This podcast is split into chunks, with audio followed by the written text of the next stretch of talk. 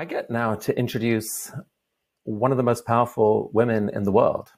I mean, if we are to escape from the mess that we're in right now, she is going to play a major part in helping us do that. Uh, she's the head of the International Monetary Fund. A delight to welcome here Kristalina Georgieva. Kristalina, welcome. Great to be with you, Chris. Thank you. Thank you for having me.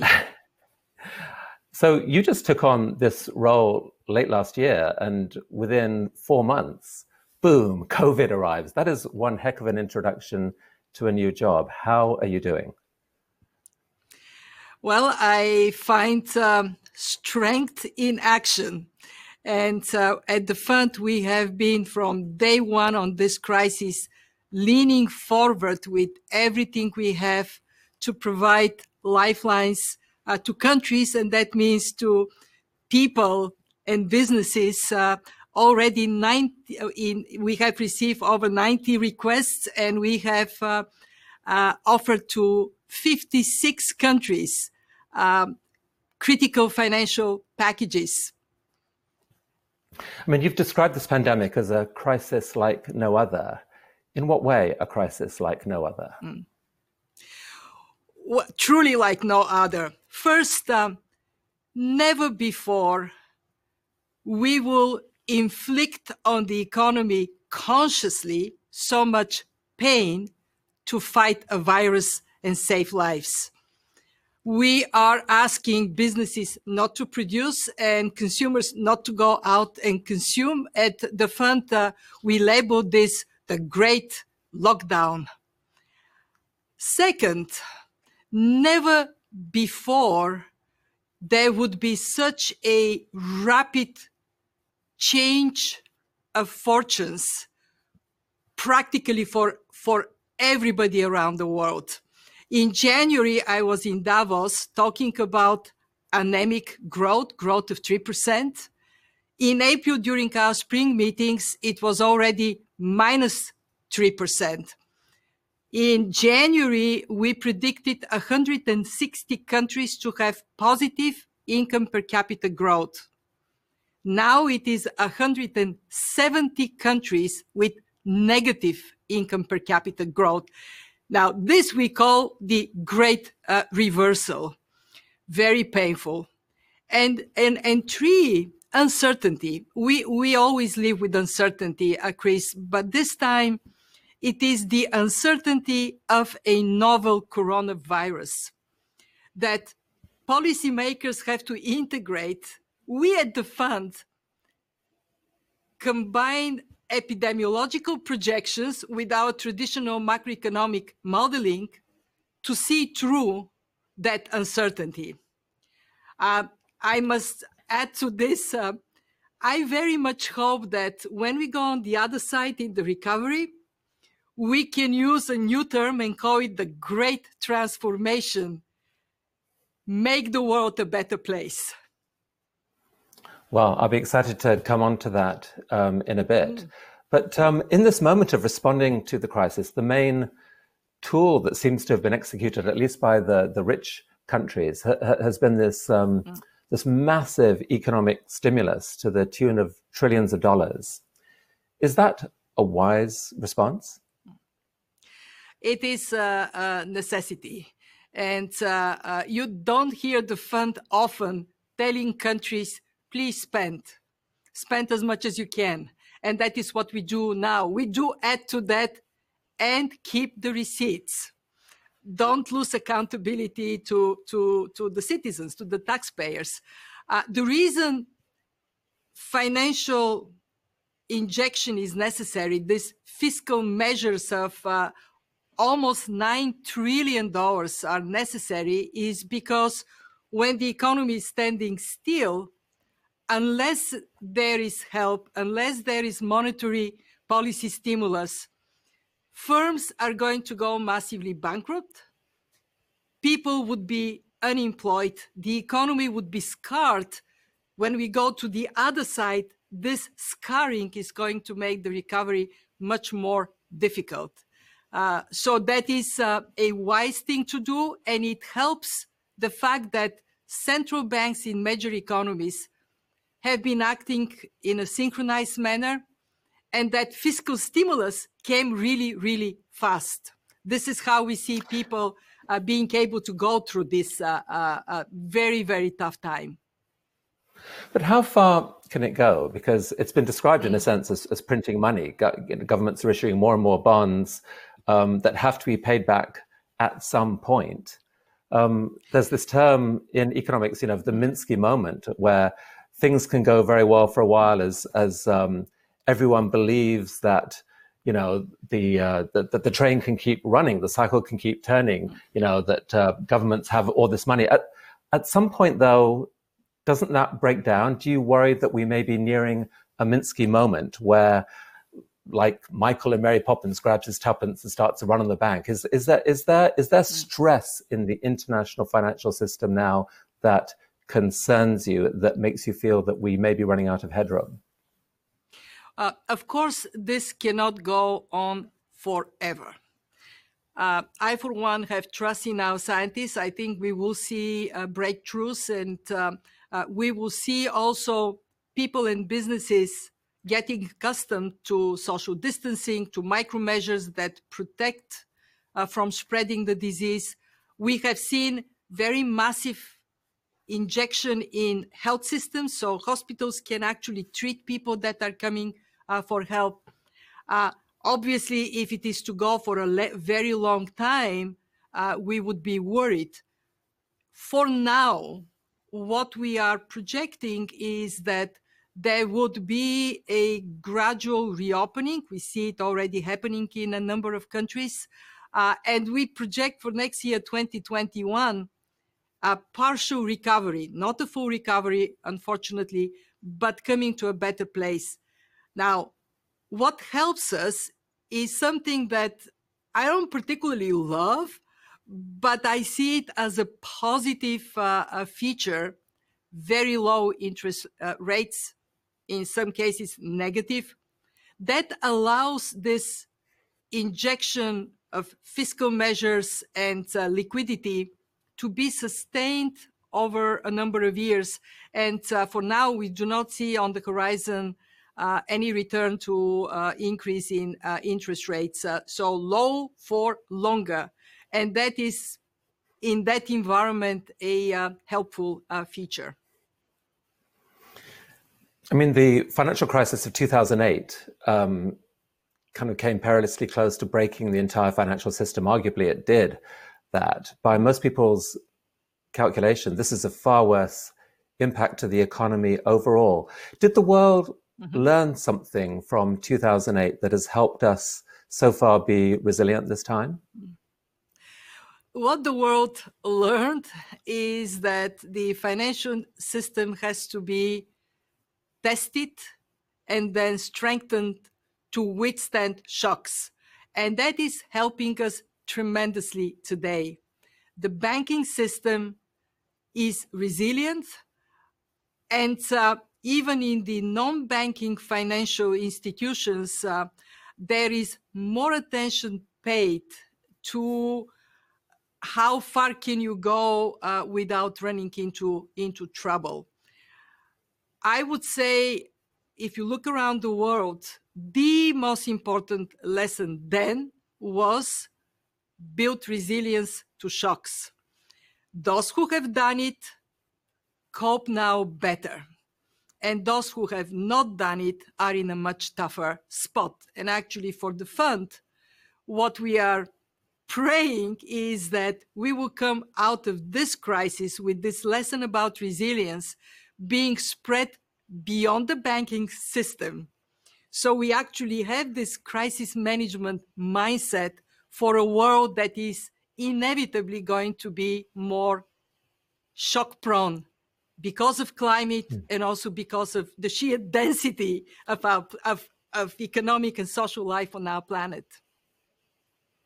In your role, um, you're paying special attention to the situation in developing countries. And um, it does seem that they're, they're facing a, a, really terrible situation right now. Many of them have significant debt denominated in dollars. um, in the current crisis, their currencies are depreciating against the dollar, um, making it uh, nigh impossible for them to execute the kind of injection, stimulus injections that uh, the rich countries are doing and seems to be the only way out. So that, that seems like a really dangerous cycle. Is there any way to break that cycle? Well, uh, let me uh, first um, separate countries that have built strong fundamentals.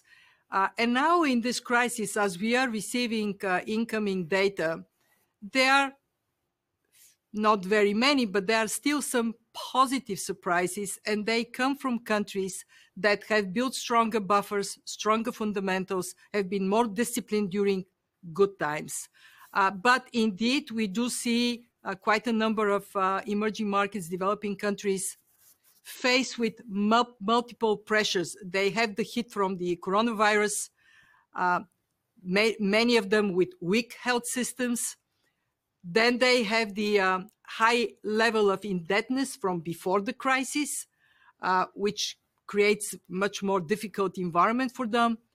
Then many of them are commodity exporters. Commodity prices, oil price went down very dramatically. That hits them again. Many rely on remittances. Remittances shrunk some 20 to 30 percent. And then you have a, a, a, number of countries that are highly dependent on tourism. Tourism is the hardest hit uh, sector or one of the hardest hits. So very tough for these countries. But this is why institutions like mine have been wisely created. Uh, the IMF, the World Bank, the regional development banks, we work very closely together in this crisis. Uh, the IMF Fortunately, that was one of the lessons from the uh, uh, 2008 2009 crisis. Make sure that in the center of the uh, financial safety net is an IMF with financial strength. We have four times more money to lend today than we had then from 250 hmm. to 1 trillion dollars and of course we are deploying uh, these funds exactly for the countries that need us the most. And we did one more thing uh, with uh, David Malpass, the president of the World Bank. We called for a debt moratorium for the poorest countries to their official bilateral creditors. Uh, and uh, you know, people tend to say, oh, we don't work together, it's not good enough. But here is an area where we made this call in late March and in mid April, the G20 agreed on this moratorium. Amazing. We had the Paris Club, China, the Gulf countries all agreeing that we should not suffocate the poorest countries by asking them to pay their debts when their economies are standing uh, still. Is it possible that some developing countries are overdoing the lockdown policy. I mean, if large numbers of your citizens are already struggling to stay alive, isn't it almost like a death sentence to order them not to leave their homes?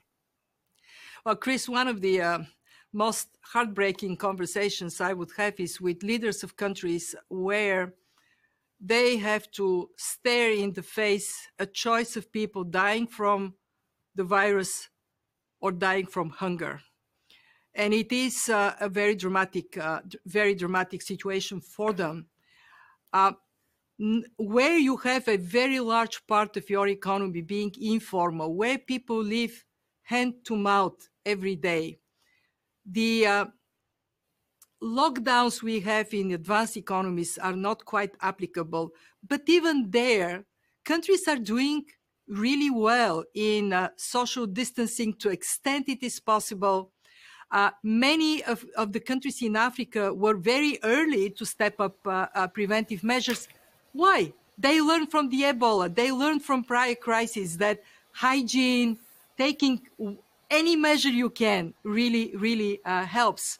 Uh, so again, I cannot stress enough how important is solidarity with these countries, how important is for my institution to be there for them in a timely in a timely manner and we do it whitney Hi there. Thank you. This is a wonderful conversation, and we're starting to see some questions come in from the community. I'm just going to turn over here so I can read. Uh, the first one we have is um, from Bill Elkis, and it's a follow up to something you were mentioning earlier related to the stimulus. Um, Kristalina, uh, what are the prospects for inflation from such large stimulus? Uh, at this point, uh, we are not worried about inflation in advanced economies and in majority of um, emerging market economies. We do worry about inflation in countries that have weak fundamentals, no access to foreign exchange easily, where the only way to address the crisis is our help or their central banks printing uh, more money and sometimes it's a combination of those two. Why I don't worry about inflation in advanced economies? Because countries that have their hard currency are putting liquidity in place, uh, but at the same time, they're not seeing a big expansion of um, demand and prices being pushed up. So for these countries, at least for observable future, we don't see a way of going like after the Second World War in inflation jumping up. The uh, uh, consumers are not consuming so aggressively. Demand is not that uh, uh strong. Uh, and these are societies where there is a lot of maturity in how they exercise uh, their policy uh, options. But if you are a poor country that out of desperation with no access to markets, no access to hard currency, ought to somehow put money supply enough uh, then inflation is going to be there. Uh, a very extreme case is uh, Zimbabwe, and I do worry there may be uh, other countries. So this is why we are so determined to engage with these countries early uh, and also look at some of the high debt uh, countries. Would it be necessary on a country by country basis to restructure debts to prevent that moving in a in a desperate uh, direction. Thank you. And we, and we have one more question that I wanted to share from our, um, our community. Uh, this is from Keith Yamashita, and it's about sort of how we all can be involved in, in some of this change. You are tasked with macroeconomic and funding efforts. What should we do as citizens to help renewal and recovery? But it is uh, incredibly important uh, for all of us citizens. And aside of being the head of the IMF, I am also a global citizen. Uh, that we are to bring that notion of solidarity in a moment of crisis. Uh, I loved the way uh, this um, uh, segment was uh, musically um, uh, backed, and it was Lean on Me. Uh, it is very important that we do create that sense we are in this together, we would get through it together. And please speak up on that. I was uh, for many years crisis commissioner, and one thing I learned is that majority of people are positive good people, you can lean on them. And there is a minority that is hateful and fearful and also very loud. So, good people speak up, spread that sense of we are in this together, we'll get through it together. Thank you. And I'll, I'll come back later with other questions. Kristalina, I'd love to expand on that and uh, just ask you a bit more about, about leadership, actually. You know, when people think of the nations that have performed best, uh, they often refer to, um, when I say best, best in response to the current pandemic, um, they often refer to Germany, New Zealand, South Korea, Taiwan, Denmark, and Norway. Uh, when they think of those that have performed worse, they often think of Spain, Italy, uh, the UK, Belgium, Sweden, Iran, Brazil, Russia, and the United States. Um, all of that second group are run by men, all but one of the first group are run by women. Is that a coincidence? Well, um, now speaking um, um, a bit subjectively as a woman, I do believe that women are great to lead in a crisis. They are more likely to show empathy, to care about the most vulnerable people, and to be able to speak about that. Uh, they are decisive. I can say that for myself. They we take uh, energy from action, and uh, we don't tend to uh, kind of moan and complain uh, too too uh, much. Um, so there is perhaps something to be said about the value of gender equality for the future. Bring more women for this world of more crises ahead of us. I mean, it's obviously hard to make generalizations uh, about gender of any kind, but I mean, I'm, is there also almost something about the embracing of nuance that women might be better at that than men? Men often it's like, let's win, let's let's conquer, and um, in, in a situation like this where it's all probabilities, it's like it's there are so many complex dials to turn on this this dangerous pandemic machine that we're trying to wrestle.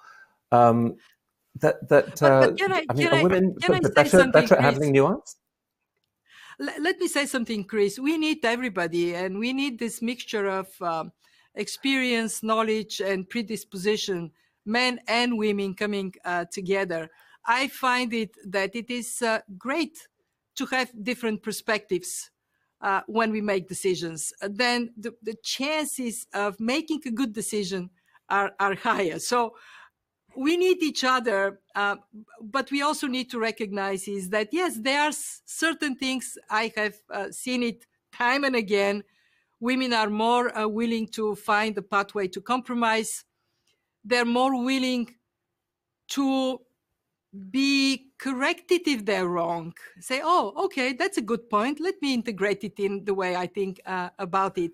And so when you are in uncertainty, that is a huge uh, advantage in decision making.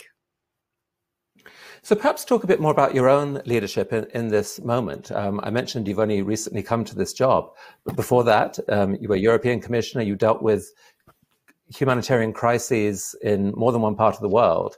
And in your own country, Bulgaria, you witnessed the wholesale transformation of the country, both politically and economically. What lessons can you bring from, from your past experience mm-hmm. to this moment? Well, there, there are many things I learned. Um, and I was very fortunate to have these multiple experiences for the job I, I have now. Uh, but let me highlight uh, three. Uh, first, how critically important it is to prepare for a crisis. Kind of think of the unthinkable and then act uh, with some foresight when a shock hits you. Uh, you have a, uh, a um, title for this uh, series called Build Back Better. I actually would like to modify it if you if I may, and I would I would talk about build better before. Preparedness, prevention pay off big time. The second, and not necessarily in priority, it is as important, is collective action. Working together, seeking help, offering help, makes a huge difference in uh, emergency. And the third is something I learned time and again. We don't know our internal strength until we are hit we are so resilient, we are so able to withstand uh, shocks, especially when we come uh, together. that this always gives me this uh, sense of uh, optimism that uh, as hard as it is, we can overcome uh, it. From the days when my country collapsed, the economy collapsed, I would get up at four o'clock in the morning, queue to buy milk for my daughter, to the days when I would see Syrian refugees in terrible situations helping each other to today when I'm uh, the head of the IMF, uh, that internal strength, our power of resilience, uh, the more we are together, the more it is amplified. Actually, could you talk a bit more about the role of the IMF, especially as we look forward to trying to recover from this? What, what specifically can your organization do to take us forward?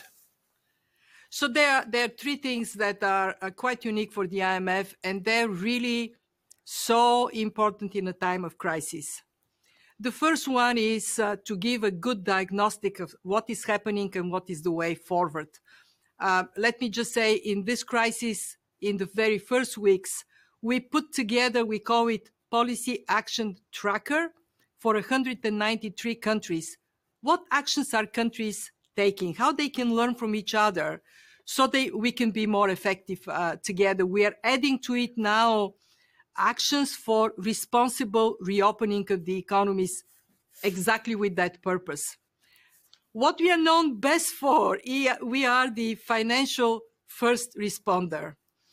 Uh, we are coming in this incredible shock with very significant financial firepower. And uh, what people don't know is that the fund has multiple instruments. Emergency financing is the one we doubled for this crisis. And it is no conditionalities. We are asking one thing, Chris. Pay your doctors and your nurses, your hospitals, protect your most vulnerable people and parts of the economy. That's it. This is the condition. And the third thing we, we do uh, at the fund is to help countries have the capacity for good policies. After the uh, uh, financial crisis, we helped many countries to have good de- debt management, good fiscal management, transparency and accountability to improve uh, the performance of uh, public finance. Uh, so the fund is uh, not a very big organization by any standard. We are some 3,000 people highly professional, incredibly committed.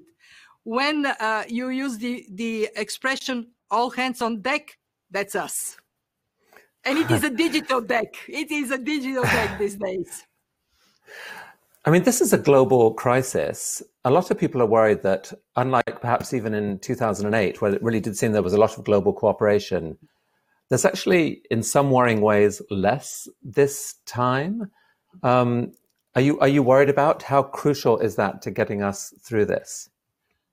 I mean, my my preoccupation is uh, uh, in our mandate, in my area of re- responsibility, bring the membership together. We have uh, almost the whole world. 189 countries are our members, and so far, I am very impressed by how responsive the membership has been. I put in front of them uh, in the spring a package, very strong package of measures to expand the role of the IMF in the crisis. Everything that we ask for, we ask for doubling uh, emergency financing, we got it. Very interesting. We ask for tripling concessional financing exactly because you know like the virus hits uh, people with weak system the hardest the crisis hits weak economies the hardest so we wanted to triple concessional financing within one month. We got it. We asked for grants for debt relief. We got it. So what I'm trying to say here is that we need to focus on ways in which we bring the world together and then act on that. But the, rather the IMF than, is dependent rather than, on rather than complaining that maybe not everything is the way it should be do your duty to the to the global community Well, indeed, and, and the IMF is is dependent on the financing from its members, its key mm. members. Um, the, the, I mean, you, you, spoke of the trillion dollars that you are looking to make available to nations that need it. As, as I read it, that, that comes from you've got this this um, uh, these these units called special drawing rights that you, you basically draw currency from members. And it, hasn't there been pushback though from the US to to block that um, that effort of raising all that money? So the one trillion dollars is uh, from our quotas and also from our ability to move money from well to do members from the advanced economies and lend it at very low or zero interest to the developing emerging markets. And we had this one trillion. And what was very interesting, not everybody noticed that uh, the US in their two trillion dollars stimulus package included the support for the IMF. The special drawing rights uh, is something that we indeed don't have yet consensus among the mem membership to do.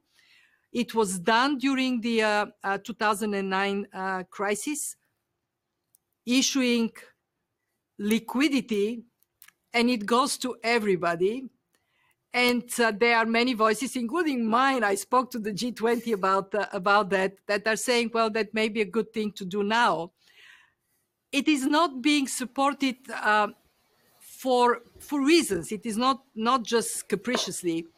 The problem with special drawing rights is that when we issue them, they go to all members, and the advanced economies get 62 percent of the new allocation. And there are some that are saying, can we think of something that is more directed or exclusively directed to those who, who need it? But Chris, everything is on the table for us as, as the crisis unfolds. Uh, we do we need to do more we bring the membership to do more whitney and so we actually have a question from the community that sort of builds on what um, what you're discussing right now. Um, Khanna asks, uh, which countries will prove to be resilient in the Great Transformation? Those with popular leaders or those with sound financial systems? You know, they both matter. Uh, countries with strong fundamentals are clearly going through this crisis uh, uh with less trauma than those that had weak fundamentals to begin with. And of course, leadership matters. How you mobilize a country for, for action matters. Uh, in my view, what we would see on the other side, the winners would be those who think today of this crisis also as an opportunity. Uh, clearly, digital transformation is a huge opportunity. Moving uh, to um, e-learning, e-government, e-payments, e-commerce, linking uh, small and medium-sized enterprises through digital to consumers, big winner. Uh, secondly, I, I very much hope that we would come on the other side with low carbon footprint and a more climate resilient uh, economy. Those who move in this direction, they would reduce the risk for themselves and the world from this other crisis that we are not talking so much about these days, but it hasn't gone anywhere. And you know, if you don't like pandemic, you are not gonna like the climate crisis uh, at all. Uh, and also countries that are thinking of how to make the uh, uh, economy in the future a fairer economy. In other words, we have been seeing inequality building up before this crisis. Uh, my colleagues uh, who have researched pandemics have a very bitter lesson for us. After pandemics, after um, H1N1, um, N1, after uh, SARS, after Zika, inequality goes up. Well, are we going to let inequality to go up, up after this crisis. And if we do, we are damaging the fa- fabric of our societies. And my sense is that hundreds of millions of people in this crisis would much prefer to have simpler, fairer, more equitable world to live uh, in, and definitely more sustainable world. Mm. Those and, would and, be the winners. Just, definitely. And, and, just one more question from our community before turning it uh, back to Chris for, uh, for, for some final questions here. But, um, you know, as you, this one is from uh, Sarah Ruckheimer. And uh, the question is, uh, what do you see um, as the main potential positive shifts and changes in, the, in this world from this pandemic, say two to 10 years from now? Well, the, uh, I, I, touched upon it a, a little bit. Uh, uh, first, um, I hope to see uh, fiscal policy to help us recover to be geared towards uh, green recovery and more equitable recovery. And that is something that is in the hands of policymakers. It can be done. Uh, secondly, I very much hope to see us integrating what we have learned from the crisis in terms of uh, virtual work. My organization, the IMF, well, we can shrink our uh, carbon footprint dramatically just by sustaining the practices we are developing now, and we will. Uh, I certainly hope to see in the uh, uh, in the in the future much more attention to two things that we saw in this crisis are essential: universal access to health in some form, uh, strong health systems, as well as strong social safety nets uh, built as automatic stabilizers in a time of uh, shock. And by the way, it is cheaper if we do it in this way. The bill for everyone uh, is going to be uh, smaller. Uh, and also, I, I very much hope that this notion of investing in people, recognizing that now that we see this horrible tragedy, the loss of lives, uh, that investing in people is the very best investment we can make. Mm. That's great. That's great. So, see you again um, in a minute, Whitney. Um, Kristalina, it's it's it's so um, it's it's so inspiring actually hearing the energy and stuff, the energy that you're bringing to this. I don't think many people coming into this would have expected to hear from the head of the IMF this emphasis on, you know, let's let's solve the climate crisis, let's tackle inequality and injustice. Um, it's um, do, do you really believe that this moment, this crisis, could help lead us into a great transformation? I mean, people will feel it's your job to sound positive. You have to do that do, do you really see the path forward that we can um, get get through this? And how what sort of time scale are we talking about here kristalina well you know one thing i learned from uh, the uh, transition i lived through the uh, transition from center planning to markets is uh, it is tough it is long it is painful and it is a road that takes turns. So I, I don't have an expectation of miracle from here to there. Uh, but I genuinely believe that um, we are now in a point of our history when people demand from their leaders safety and security and a society that is not torn apart by conflicts. And that is actually not unusual to see. So I would turn the table a little bit uh, on you, Chris.